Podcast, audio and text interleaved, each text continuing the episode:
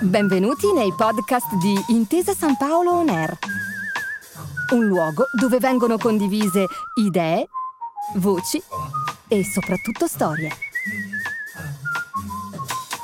Buon ascolto.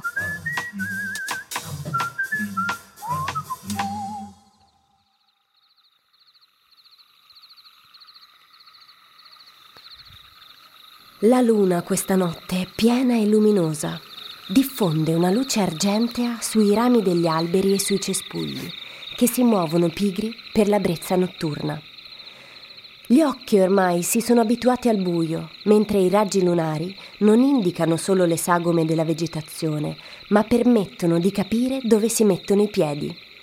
Siamo in campagna, in un campo lontano dalle case, e il terreno è pieno di piccole insidie.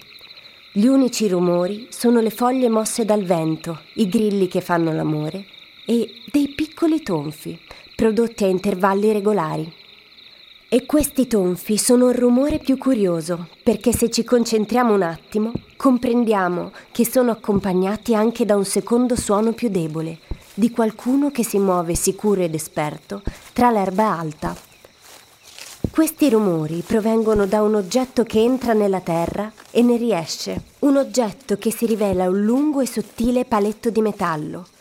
Lo spillone, così lo chiama chi lo usa, serve proprio a sondare il terreno, a trovare cavità nascoste o indizi che nella terra esiste qualcosa di segreto. E quando il rumore dello spillone, da leggero tonfo ovattato, diventa un suono secco e rivelatore, inizia la nostra storia.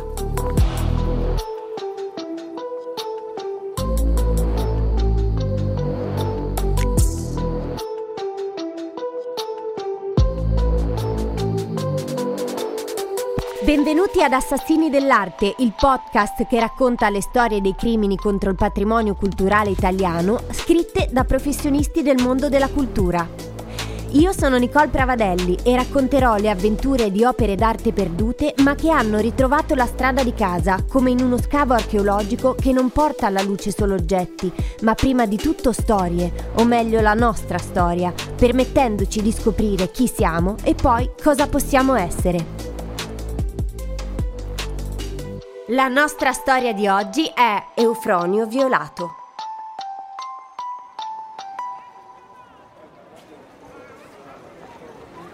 Le strade di Atene sono affollate. La bottega si apre su un vicolo pieno di gente. Stanno preparando la spedizione per i tirreni e i vasi vanno disposti con attenzione. Vendono tantissimo in quel paese che non è poi tanto lontano e mentre accarezza quasi sovrappensiero la grande coppa cerimoniale, Eufronio guarda il suo lavoro e quello del suo successore. Ormai lui non ha più gli occhi e la mano. Onesimos, infatti, sta prendendo piano piano il suo posto.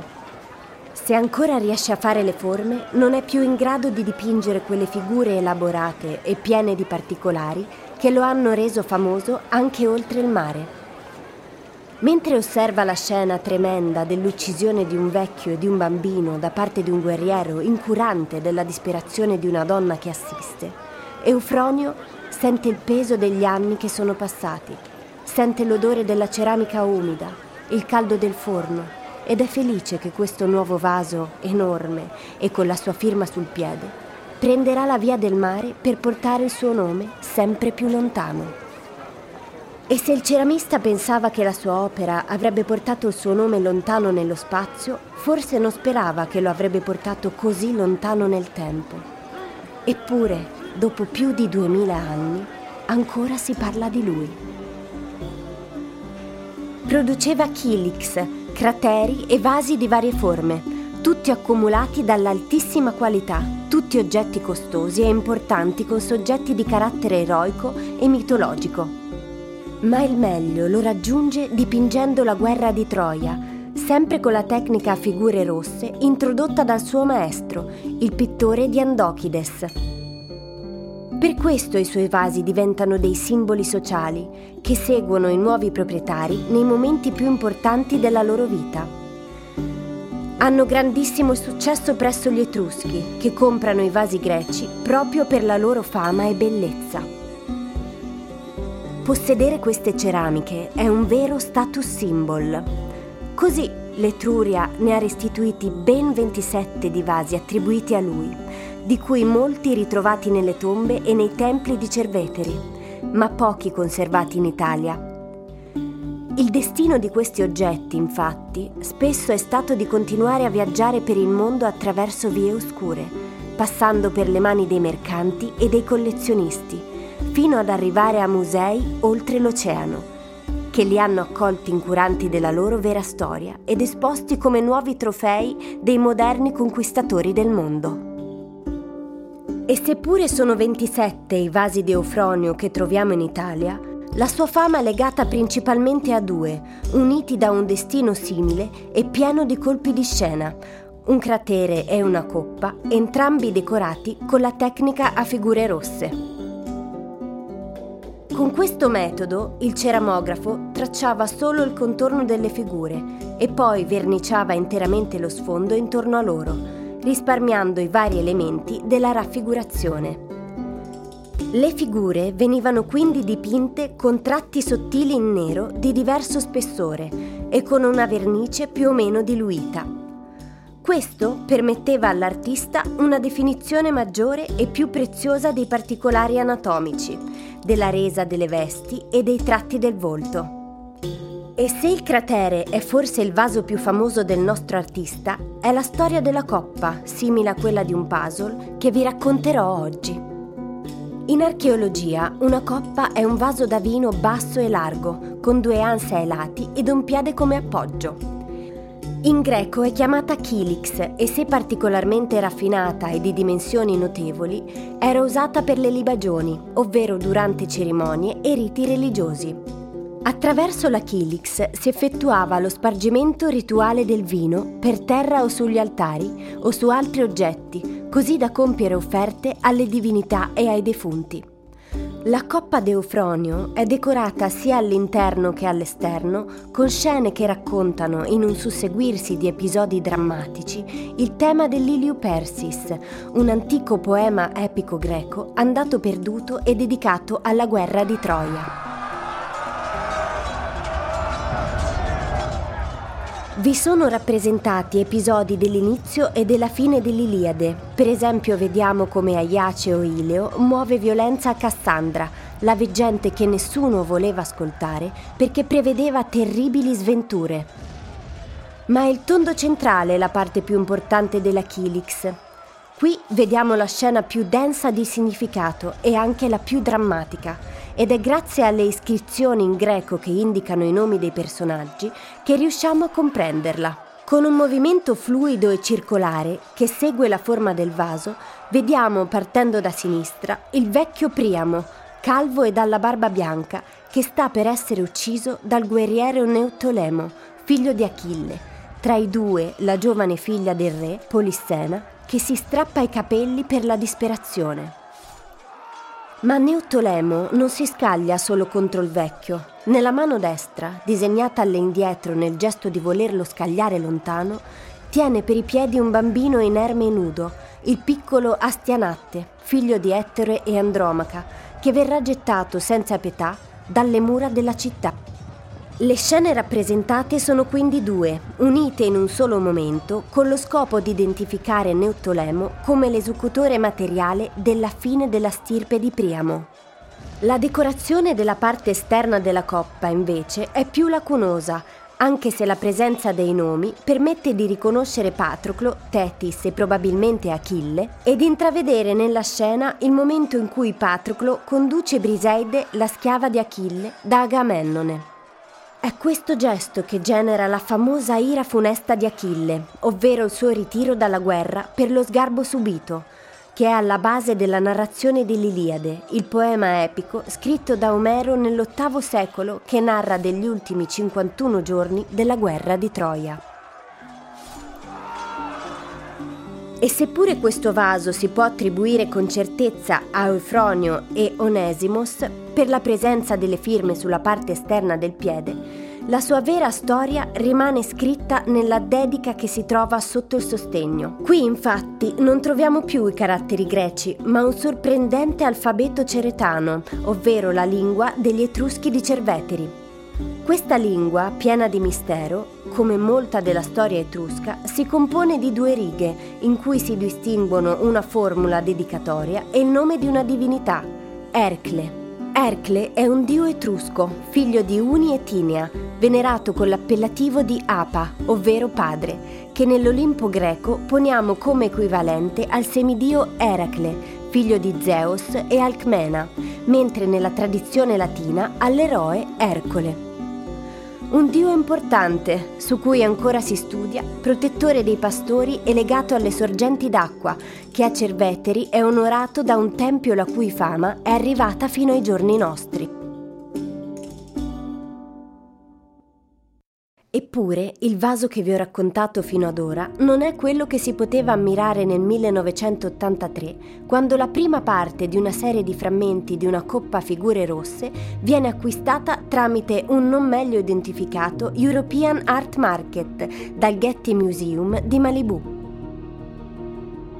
Il Getty Museum nasce nel 1974, quando il miliardario Jean Paul Getty decide di creare il suo secondo museo, riproducendo la villa dei papiri di Ercolano. Qui non viene ospitata solo la collezione di opere di uno degli uomini più ricchi d'America, ma alla sua morte, complice una liquidità eccezionale della fondazione, diventa uno dei musei che più investono nell'acquisto di oggetti provenienti da tutto il mondo, in modo particolare dal bacino del Mediterraneo. E questa vorace politica di acquisizioni ha avuto come propulsori soprattutto i direttori dei musei, che poco badavano allora all'origine dei reperti che compravano. Per questo, al primo acquisto ne seguono altri nel corso degli anni successivi, dal 1984 al 1989, che portarono alla ricostruzione di un vaso talmente bello da venire pubblicato nel bollettino del museo, dove si dà notizia dell'acquisizione di una coppa con scene della guerra di Troia, con iscrizione etrusca dedicata ad Ercle, sul fondo del piede. Una coppa che, oltre al pregio della decorazione e della firma dell'artista, ha il pregio di un'iscrizione in etrusco sotto il piede.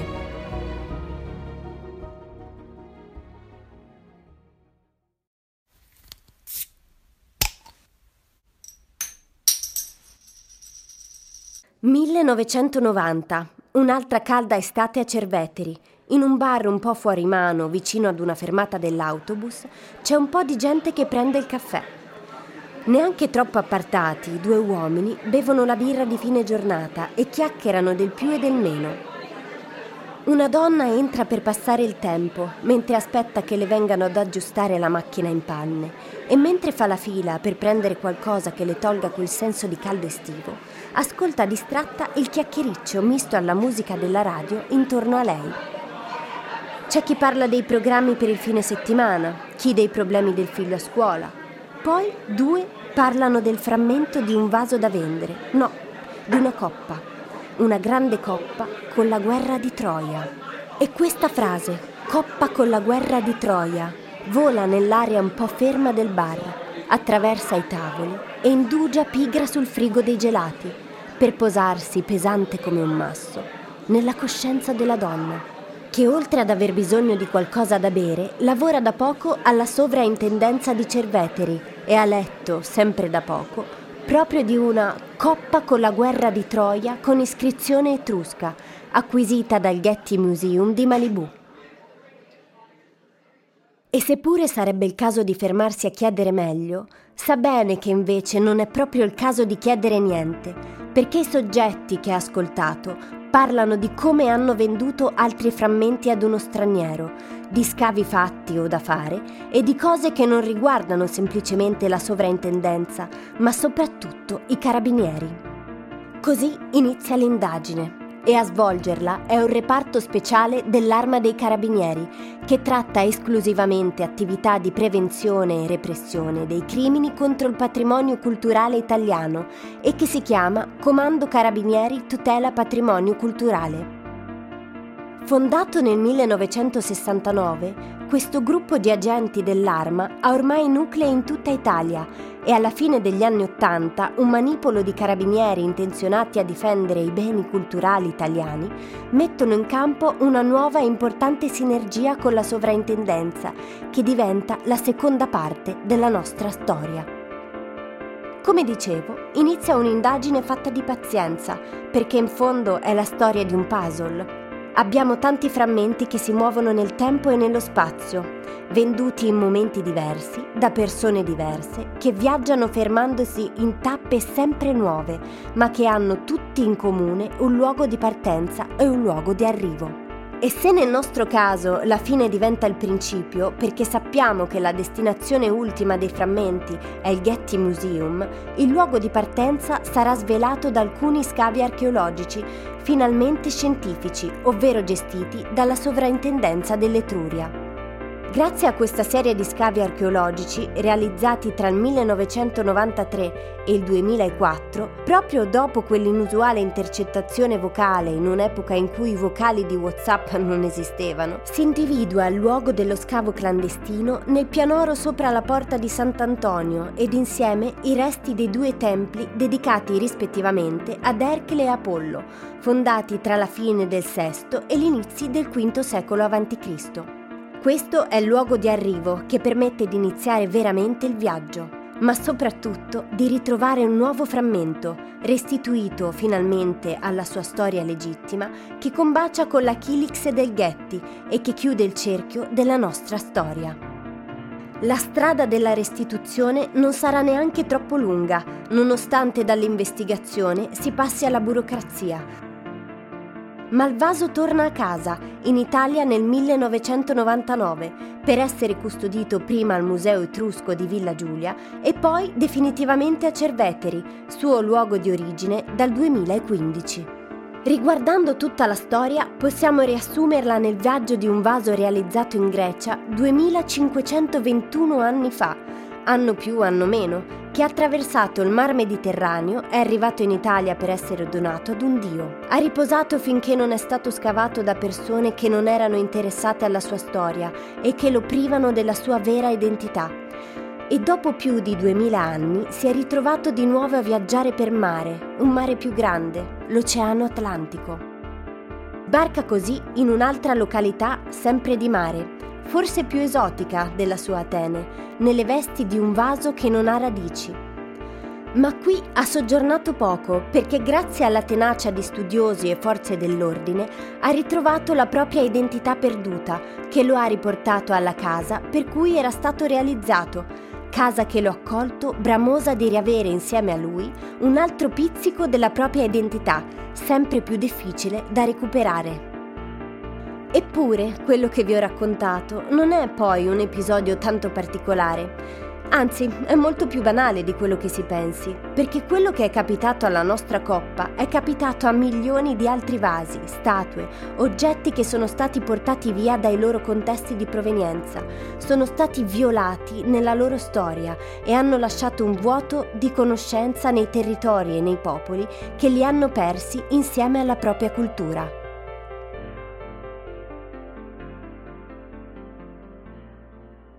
Con queste storie vogliamo ricordarvi che un bene culturale è, come recita il codice dei beni culturali, ogni oggetto che rappresenta testimonianza avente valore di civiltà.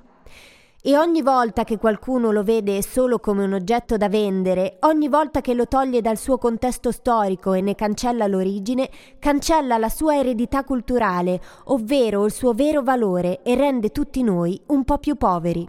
Ma ci sono ancora uomini e donne che non si arrendono, che indagano, che studiano e che riportano a casa gli oggetti perduti. La nostra storia oggi finisce qui. I prossimi episodi di Assassini dell'Arte vi aspettano su Intesa San Paolo On Air. Assassini dell'Arte è un podcast prodotto da Intesa San Paolo in collaborazione con Niger Lapis.